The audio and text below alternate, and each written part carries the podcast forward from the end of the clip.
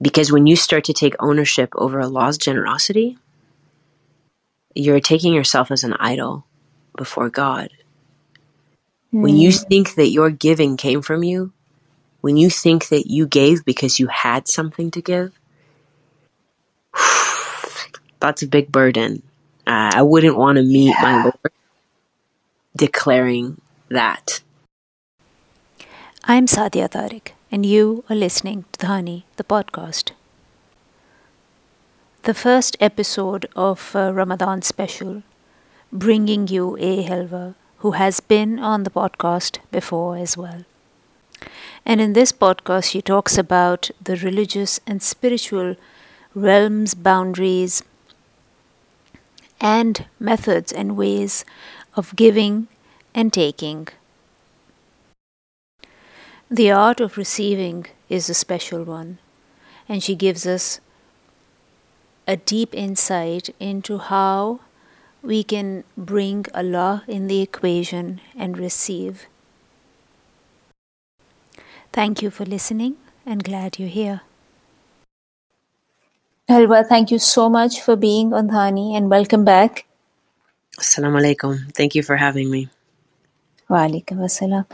Um, uh, so I, I want to touch upon something that uh, is often sort of loosely um, said or loosely thought of, um, where we're talking about uh, uh, uh, striking a balance between give and take. So, for the first question is that what really is, from a spiritual point of view, what really is give and take? And so, when we are giving, we um, we feel that we are providing somebody with, uh, um, I don't know, aid in some form or the other, or whether it's care or love or, or financial or whatever it may be. So, but how do we if we're on the other side of the of the fence how do we open how do we open our hearts to receiving hmm. so it's a two pronged question really what really is a give and take in the spiritual realm um, and then from the receiving end uh, again how can we sort of enable ourselves to receive mm. that's good um, i would say that uh, um, you know, with giving and taking, it's interesting because if you look in this world, right, there's, let's just use a simple example of giving charity. So, um, let's say you give me charity and I'm needy, and so then I receive. And so mm. then you say, well, it was my money, and so I gave, and Helwa received, and so, and that was the interaction. Then we look at the Quran, and suddenly it says, Allah's speaking and it's like, I'm the owner of everything. And so what you have, you're, it's just a loan. And so suddenly what you give me, you don't give me as an owner of that thing. You give me as a caretaker of that thing.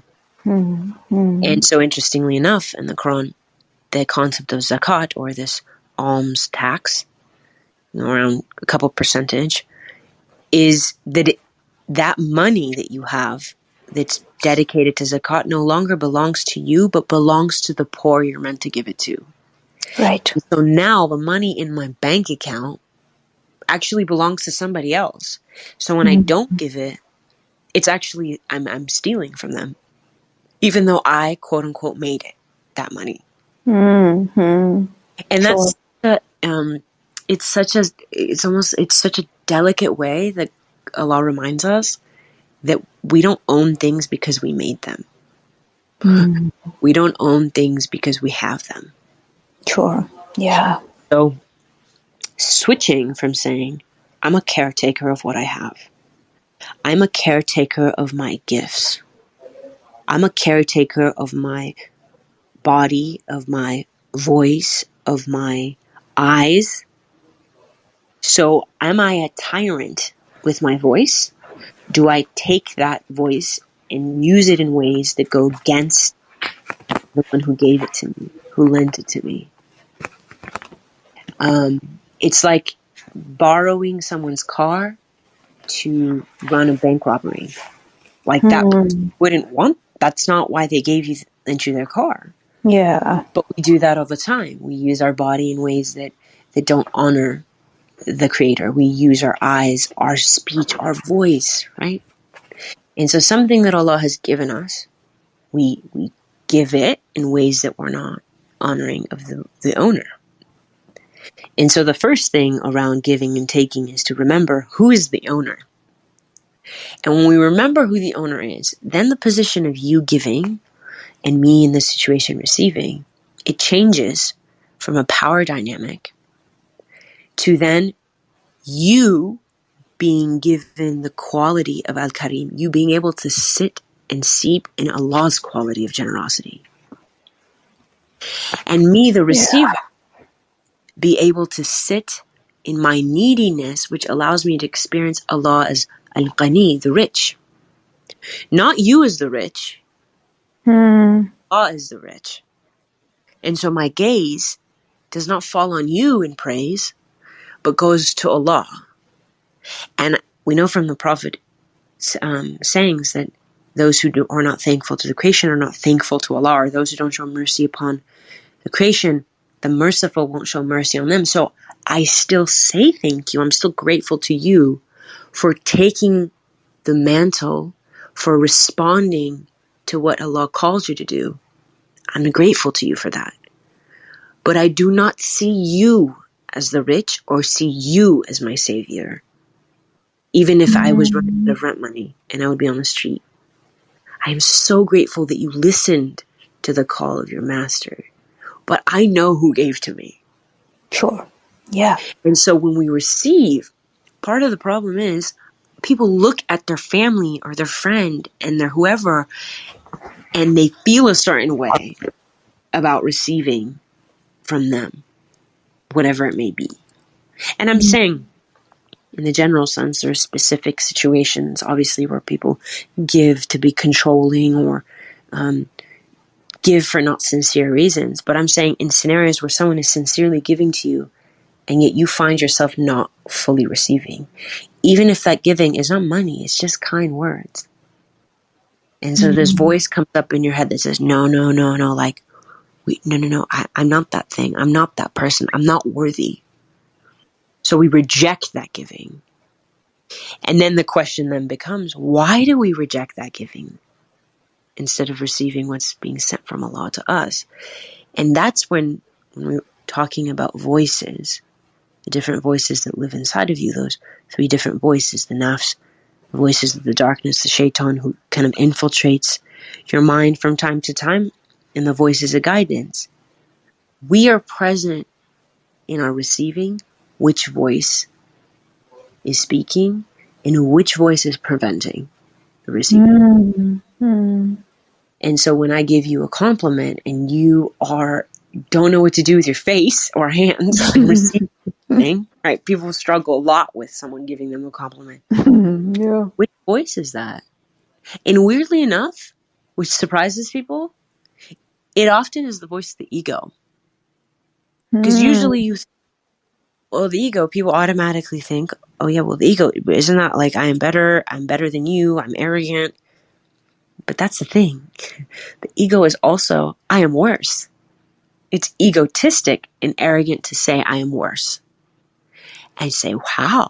How is that arrogant? And it's a classic example is if I walked into a art gallery and I said, hmm, these paintings on the wall, they're too expensive.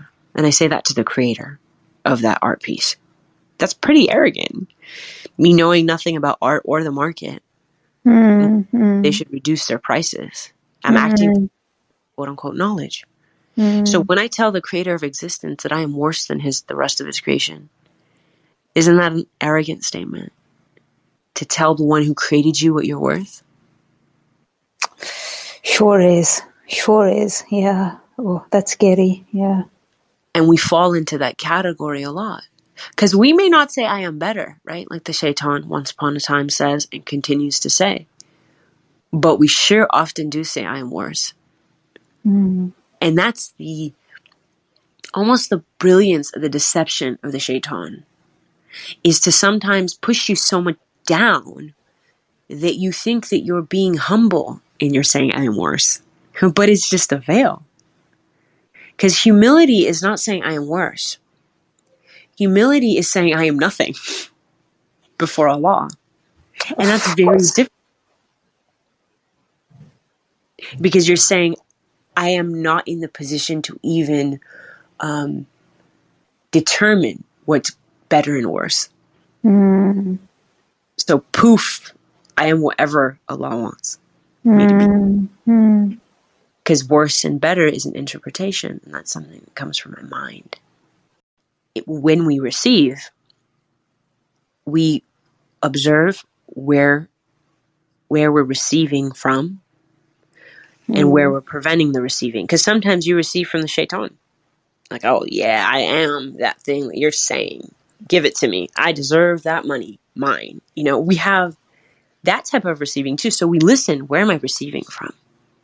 Mm. And, and when I receive, where are my eyes on? Where is my gaze? Is it on Allah? And if it's not, let me take a moment and redirect to Allah. I've been in conversations before with people and I'm I'm just like wow amazed by something they've done or inspired by them and I just wanted to tell them that they mean so much to me and and they've literally been like give me a second because I really want to receive what you're saying. Mm. So I just need a second to to breathe and to remember who's speaking because it's not you, Allah. And I want to I want to hear what my Lord it wants me to hear. And mm-hmm. sometimes maybe that I'm receiving this quote unquote praise so that I can see the places in me that really wanted it. And so Allah is bringing someone before me so that I can see the place in me that, that reaches out for praise. sometimes you- even eh, so even just just from the context of praise for instance that you know sometimes it's like more uh, more of an ego boost and more of an ego where people are looking for that uh, to receive that kind of praise or receive that kind of an ego boost and polish the ego you know.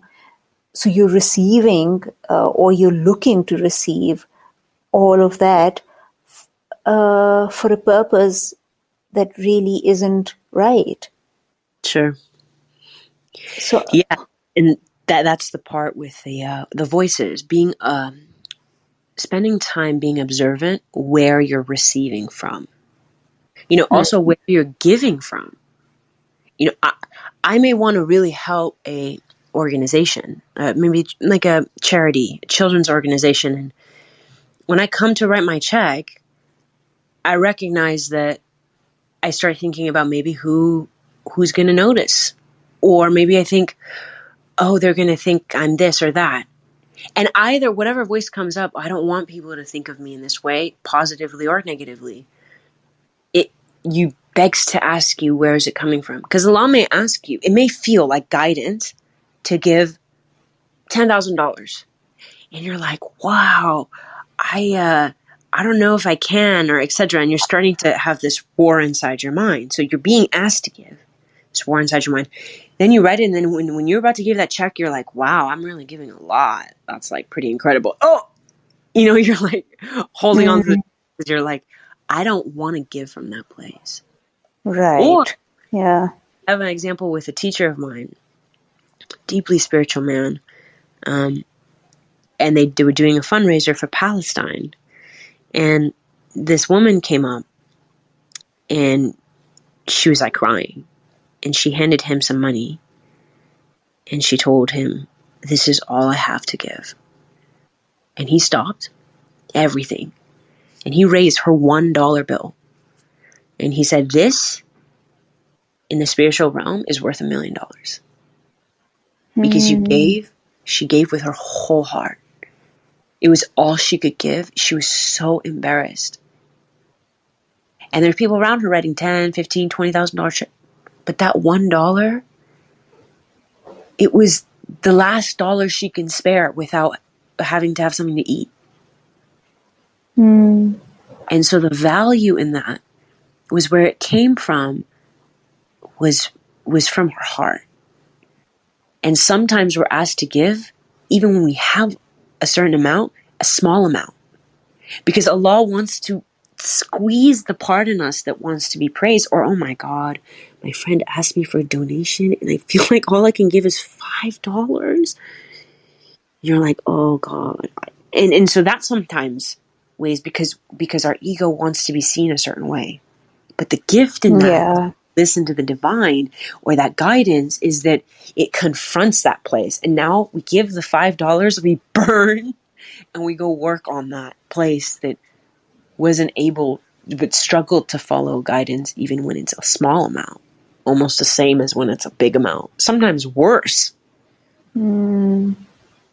yeah it just dilutes the whole purpose right? If you're doing this for uh, if you're giving for for the sake of uh, recognition or fame or just sort of being on a higher pedestal socially just just defeats the purpose well and it's also why i feel uh, my, my belief is that in the Quran we're asked so often to give. Just like you said, because this element of praise enters the picture, because we have egos that are unpolished, we're, we're asked to give continuously. It confronts this place continuously. It confronts mm-hmm. it. It confronts it every time we give. What am I giving for? Am I giving because I feel uncomfortable?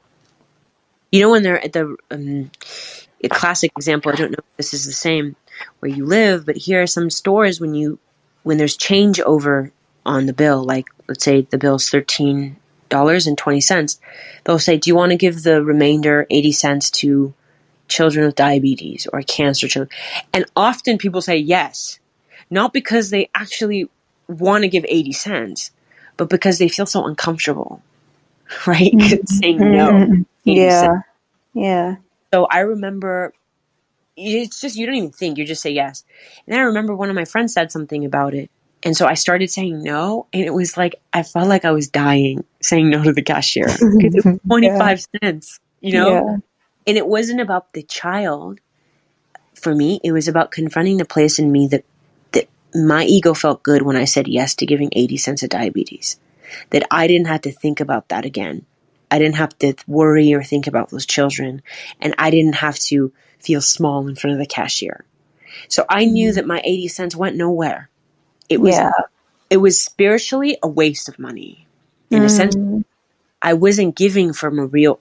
Hopefully, it served whoever that small amount of money. But and then I realized that sometimes we just we have to do these self little practices to spot this place that longs for praise. And I actually have um, a practice to offer I don't know if we've talked about this before, but it's something that I've been thinking more and more about. Um, and it's in regards when someone gives you a compliment. Mm. And how do you go about receiving it mm. in a way that's um, not something you can touch, but sort of. So here I'll explain it. Is that when someone um, um, did I ever talk to you about the flowers and receiving? No, no, no, no. We haven't spoken about it. No. Okay, so when someone gives you a compliment, early on when I wrote the book and people would give compliments all the time and they were honestly giving it from the sincerity of their hearts and you could really feel that. But I really struggled in receiving them, their, their kindness. I just, I, I struggled knowing where to put that praise. And, and then I came across this practice that whenever someone says something to you, whenever they're grateful to something, and with the book it was like this, and they would say these very nice things, I would imagine that what they were saying was like a flower, just mm-hmm. a daisy or a rose, and that I was the assistant of God, not in any like hierarchy position, just any any mm, that there's a boss and I'm an assistant, and these people mm-hmm. are giving these roses for the boss, and so as the assistant, I have no role here I'm just my job is to receive the this flower. And so I would receive the flower metaphorically and I would sort of tuck it in my pocket. And then I would go on and someone would send me a message or it'd be like a really nice something and I would take those petals, flowers, and I would put in my pocket. And then at the end of the night, when I was sitting in prayer, I would remove these flowers from my pocket and I would offer the bouquet to Allah. And for me, what it created was every moment when someone was generous and kind, because of this dynamic shift, I was like, oh, yes, like you're right. Allah does do amazing things through incapable people like me. Thank mm-hmm. you. And I would sort of take and put in my pocket. And then I was so great because the person genuinely and generously offering this thing felt like I received it because I did. On mm-hmm. behalf of Allah, I did. Obviously, Allah doesn't need me to receive anything on His behalf, but I sure. needed something to remind me that this is all for him. Mm-hmm. And so mm-hmm. every time the praise came, it didn't enter me and like boost me. And I didn't have, so I, I just, it was almost like, thank you so much. And they put it in this thing. And then when I was sitting with Allah, I was like, look at this bouquet. This sounds so silly, but it was. It was just like, look at this bouquet of people who, who are grateful to you. Like, I hope that you, you wrote their gratitude down even if sometimes they it was misplaced on me. But really, what they were saying is thank you to you, you know. Um, and now in giving compliments, I think about it in similar terms. Like if I, which I this is honest, I can say that your your presence, the sincerity in the way that you approach interviews and your podcast, it's it's incredible and it's a gift. That's a daisy I give to Allah. That's a rose I give to Allah for using you in this powerful way, for using your gifts in this way. And so the words we give, like, can they be flowers? Are we, are we reminding that we're giving these people flowers for Allah? And whether they give it back to Him or not, here's my intention. When I praise you, here's my intention. I don't want to activate your ego. Mm. I'm giving you this yeah. thing to remind you of what your creator did through you. Mm. Oh. Beautiful, beautiful. And coming to your book, I am certain that you had many, many bouquets for Allah because the, the book really is something.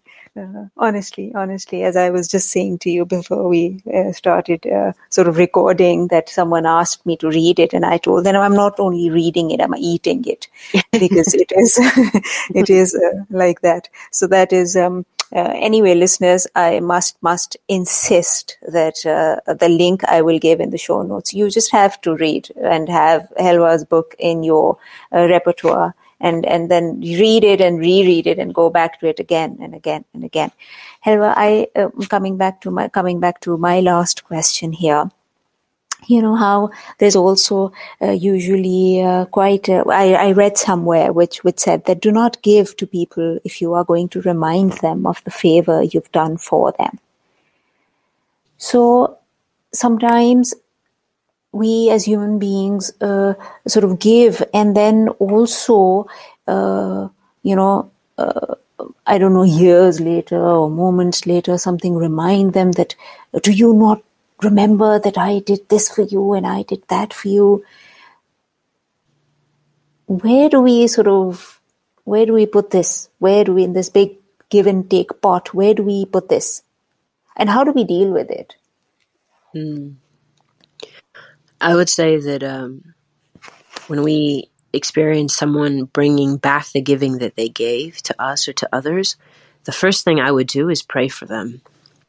Because mm-hmm. I think that's a very heavy burden that they'll meet, be met with. Um, and I pray that they're not met with that burden, that Allah forgives them for that. Because when you start to take ownership over Allah's generosity, you're taking yourself as an idol before God. When you hmm. think that your giving came from you, when you think that you gave because you had something to give, that's a big burden. Uh, I wouldn't want to meet yeah. my Lord declaring that. Especially the fact that if your heart, that tiny organ compared to the world, stops beating, you're gone. If you can't breathe for a few minutes, you're gone that that's the state which you're giving from. Mm. This fragility. And so when you when and I mean this, when someone comes and they remind you of that, they as hard as it is because you're like in the pain of it, you won't be held accountable for anything in their statement. You'd be the oppressed. And because Allah, you know, it's been said like the, the prayer of the oppressed is one that is heard heavily. I don't want to be the reason that anyone doesn't get to witness Allah's full glory in the life to come. So I'm going to take a second and just pray for them. Even mm-hmm. if I'm burning on fire from the pain or the embarrassment, whatever the scenario may be, I'm going to say, I'm going to take this moment of pain and I'm going to turn it into something different through prayer. And if I had the opportunity to tell that person that what they're doing is is in the end it's not hurting me. Yeah, it hurts my ego, it hurts my identity, but it hurts their spirit. That's a harder thing to align. And so I ask, I mean, I, I guess I plea that if you've given something to someone that as hard as it is to not one day put it in their face for whatever reason, for whatever purpose that may seem valid, remember that you could be very valid here on earth by earthly laws, but I would inquire what divine laws are asking of you because those laws continue after you die. And so it's a big offense. And so, as the one that's being oppressed, I would pray for them. But if, if I was in a position of saying something like that, I would seek for forgiveness heavily. And if I've done that mm. in the past, and if you rem- if I ever remember of doing that, I would give my perspective is I would give sadaqah. Mm-hmm. If I wronged someone in that way, and I would ask directly for their forgiveness, because it's known that Allah forgives all sins. It says that in the Quran, and when we wrong the people, we have to ask for their forgiveness, because Allah doesn't have control over. I mean, Allah has control over everything, right? But He gives us that he gives us that that that right to say that if someone wrongs you, they have to ask you for forgiveness. Mm.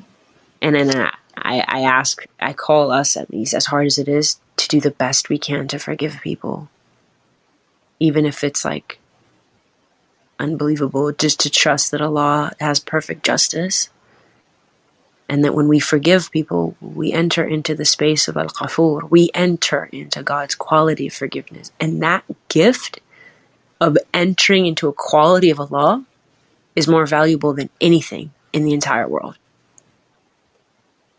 So to Surely. remember. Surely.